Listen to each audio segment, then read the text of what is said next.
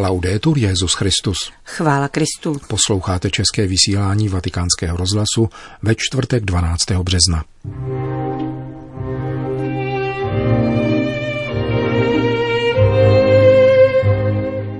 O dramatu informovanosti jež ponechává srdce necitelným, kázal papež František při raní v kapli domu svaté Marty. Úřady a instituce svatého stolce a městského státu Vatikán zůstávají otevřeny, rozhodla mimořádná schůze úřadu římské kurie. Nejvyšší australský soud odložil projednání odvolání kardinála Pela. Od mikrofonu přejí nerušený poslech Milan Glázer a Johana Bronková.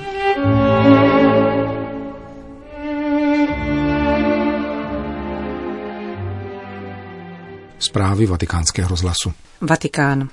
Sobectví připravuje člověka o jeho skutečnou identitu, kázal dnes ráno papež František. Pokračují každodenní přímé přenosy papežské bohoslužby z kaple domu svaté Marty, nevyjímaje ani víkendové dny. V neděli však bude její začátek posunut ze sedmé hodiny na půl osmou. Od zítřka ji v přímém přenosu bude vysílat také televize Noe. Jako obvykle před zahájením mše specifikoval papež úmysl, s nímž přistupoval k oltáři.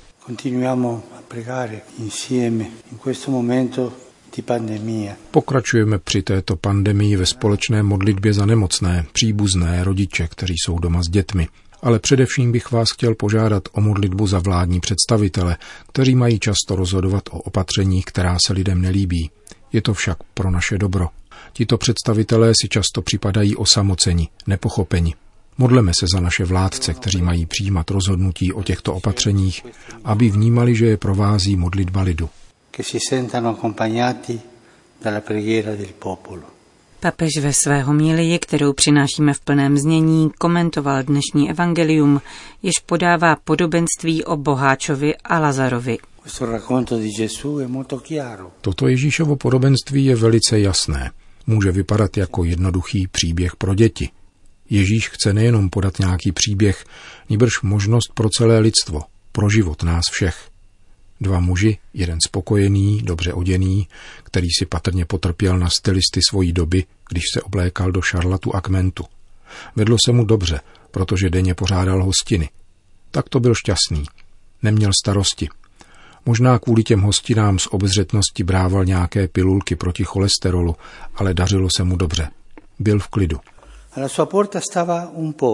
Před jeho dveřmi byl žebrák, který se jmenoval Lazar. Boháč o tom chudákovi věděl, ale připadalo mu to přirozené. Říkal si, mně se vede dobře a on, takový je život. Musí si nějak poradit. Možná, ačkoliv to evangelium neříká, poslal občas žebrákovi něco ze zbytků. A tak šel život obou. Až na ně dopadl zákon, kterému podléháme všichni. Smrt. Zemřel boháč a zemřel i Lazar. Evangelium říká, že Lazar byl přenesen do nebe k Abrahamovi. O boháči říká jenom to, že byl pohřben. Tečka, konec. Due cose che colpiscono. Il fatto che Enrico sapesse. Zarážející jsou dvě věci, totiž skutečnost, že boháč o žebrákovi věděl, znal jeho jméno, ale nezajímal ho. Připadalo mu, že jde o normální věc. Boháč si dělal svoje obchody, z nichž chudáci neměli nic. Dobře to věděl. Byl o tom informován. A druhou věcí, která mne oslovila, byla ona velká propast, o níž říká Abraham Boháčovi. Mezi námi a vámi zeje velká propast, takže nikdo nemůže přejít odtud k vám a od vás k nám. Je to stejná propast, která byla mezi Boháčem a Lazarem v životě. Nezačala až na onom světě. Začala tady.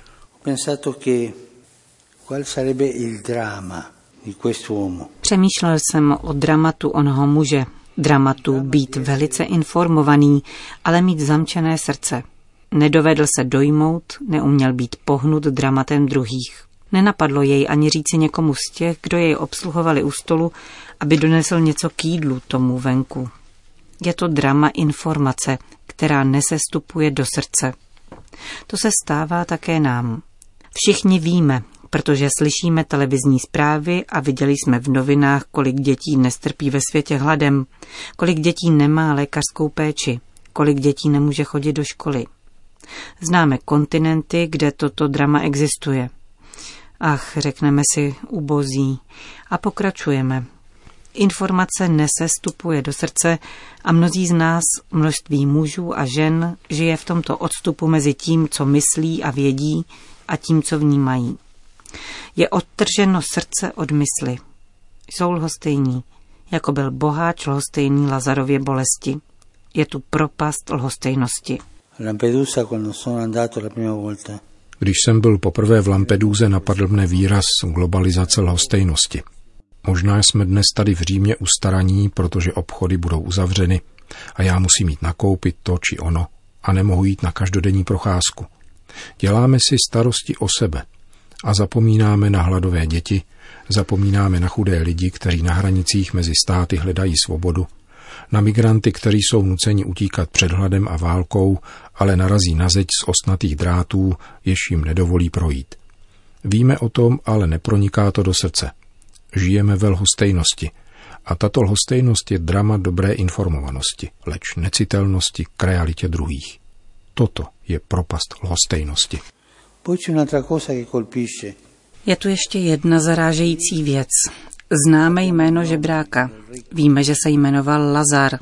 I boháč znal jeho jméno, protože uprostřed pekelných muk volá k Abrahamovi, aby mu poslal Lazara. Jméno boháče však neznáme. Evangelium nám neříká, jak se onen pán jmenoval. Byl jen nositelem přídavných jmén.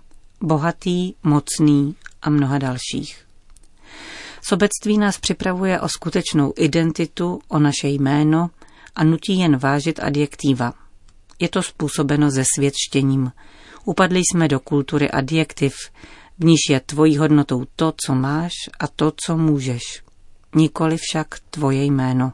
Ztratili si jméno. K tomu vede lhostejnost. Ke ztrátě jména. Jsme pouze bohatí, máme to či ono. Jsme pouhá přídavná jména. Prosme dnes pána o milost nepodlehnout lhostejnosti. O milost, ať všechny informace, které máme o lidských bolestech, se stoupí k srdci a pohnou námi, abychom dělali něco pro druhé. e ci muovano a fare qualcosa per gli altri. Kázal papež František při raním mši v kapli domu svaté Marty. Vatikán. Jak oznámilo tiskové středisko svatého stolce, konala se dnes dopoledne ve staré synodální aule mimořádná schůze úřadů římské kurie, vedená státním sekretářem kardinálem Pietrem Parolínem, za přítomnosti jejich jednotlivých představitelů. Účelem setkání byla koordinace činnosti všech úřadů a usnesení týkající se zaměstnanců v rámci opatření přijatých k zamezení nákazy koronavirem. Bylo rozhodnuto, aby úřady a instituce svatého stolce a městského státu Vatikán zůstaly otevřeny a byly zajištěny služby nezbytné pro chod všeobecné církve ve spolupráci se státním sekretariátem a za současného uplatnění všech sanitárních norem a mechanismů flexibility, jež byly stanoveny a zavedeny v minulých dnech. Končí vatikánské tiskové sdělení. Vatikán. Svatopetrská bazilika sice byla uzavřena pro veřejnost, avšak modlitba v ní neutichla. Papežský vikář pro městský stát Vatikán, kardinál Angelo Comastri, v ní od středy denně vede polední modlitbu Anděl Páně, následovanou růžencem a loretánskými litaniemi. K modlitbě se lze v přímém přenosu připojit na serveru Vatican News. Před oltářem katedry byla u této příležitosti vystavena socha Panny Marie, maminky, k níž se děti spontánně utíkají ve chvíli nebezpečí, sdělil kardinál Komástry. Za výjimečných okolností, které prožíváme, se obracíme s prozbou o přímluvu k Marii, matce, již nám Ježíš daroval z kříže, dodává vatikánský kardinál, který bude v neděli dopoledne sloužit v bazilice mši svatou, rovněž dostupnou ve streamingovém vysílání. Dodejme, že bazilika svatého Petra nebyla uzavřena ani během druhé světové války. Kostely na území Italské republiky zůstávají otevřené, avšak neslouží se v nich mše svaté až do pátku 3. dubna. Austrálie. Vrchní soud, který měl ve dnech 11. až 12. března projednat odvolání kardinála George Pella, dnes odložil svůj výrok. Informovala o tom australská média. 87-letý kardinál tak zůstává ve vězení, kde je od 13. března loňského roku. Odsouzen byl 11. prosince roku 2018. Nejvyšší australský soud projednává jeho případ po výroku odvolacího soudu státu Victoria, který loni potvrdil rozsudek první instance na 6 let vězení. Datum odloženého projednání nebyl oznámen, ale předpokládá se, že odklad potrvá několik měsíců. Kardinál Pell od počátku trvá na svojí nevině. Vatikán. Papež Pius XII. měl v plánu sepsání další, dosud neznámé encykliky. Chtěl se v ní zabývat omily moderní doby, řekl německé katolické spravodajské agentuře KNA münsterský historik Matthias Daufratshofer. Při bádání v archivu Kongregace pro nauku víry, který spolu s dalšími vatikánskými archivy před týdnem zpřístupnil materiál z pontifikátu Pia XII., německý vědec objevil propracované návrhy k zamčlenému okružnímu listu. Týkají se tří tématických oblastí. Morálně teologických otázek, autority a poslušnosti v církvi a vztahu mezi státem a církví. Na podrobnější výpovědi je však příliš brzy, vysvětlil německý historik, který na vyhodnocení a utřídění dokumentů bude muset počkat. Vatikánské archívy totiž byly dočasně uzavřeny, aby se zabránilo šíření koronaviru. S návratem do Říma před Velikonocemi proto historik Daufratshofer nemůže počítat.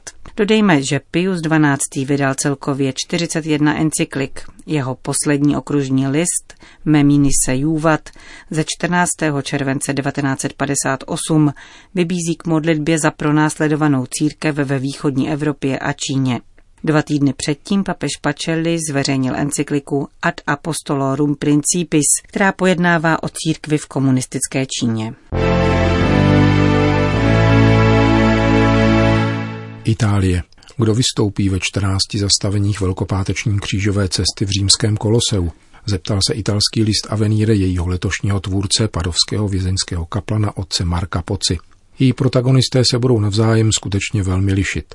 Je mezi nimi pětice vězněných, rodinní příslušníci zavražděné oběti, dcera muže odsouzeného na doživotí, vychovatelka, soudce, matka jednoho z vězňů, katecheta, řeholník poskytující dobrovolnickou službu, zaměstnanec vězenské policie, neprávem obviněný kněz, který byl definitivně osvobozen až po osmi letech. Vysvětluje autor meditací známý z televizních rozhovorů s papežem Františkem. Právě při práci na programu o vyznání víry jsem svatému otci dal přečíst text, který napsal jeden padovský vězeň. Papeže jeho slova silně zasáhla a požádal mne, abychom mu pomohli s přípravou rozjímání k Via Crucis. V tu chvíli jsem pocítil, jak se celý mikrosvět žijící za vězeňskými mřížemi usmívá. Konečně totiž máme možnost udělat něco společně a vyprávět o nesmírném dobru, které zde také existuje popisuje otec Poca, který se při volbě aktérů neřídil příliš ortodoxními měřítky. Nudím nediskutovat o tajemstvích víry s křesťany. Všichni jsme se narodili s dědictvím, které si sebou od malička neseme. Rád se dávám Bohem překvapit. Ukaž stránku z Evangelia nevěřícím lidem a uvidíš, že se dotkne jejich srdce. Hledali jsme člověka tam, kde zrovna byl a tak vyšly na jeho životní příběhy křesťanů, ateistů i muslimů. Při četbě evangelního pašijového vyprávění si všichni položili otázku, co Kristovo utrpení říká mému utrpení. Člověk je schopen snést i tu nejvyšší trýzeň, pokud odhalí její smysl. Papežův list do Pádovy byl zveřejněn ve chvíli, kdy vězni protestují proti omezení návštěv a dalším opatřením z důvodu virové epidemie. Zahajuje jakési vyjednávání a vyzývá obyvatele věznic k odpovědnosti, zamýšlí se vězeňský kaplan. Papežův hlas má ve vězení velkou autoritu. Jakoby naléhal, znám dobře vaše trápení, ale teď hledejte nějaký styčný bod. S nynějším zoufalstvím se totiž snadno manipuluje, uzavírá otec Poca. Naštěstí však papež František umí číst znamení časů a najít prostor, jimiž vstupuje do lidských srdcí.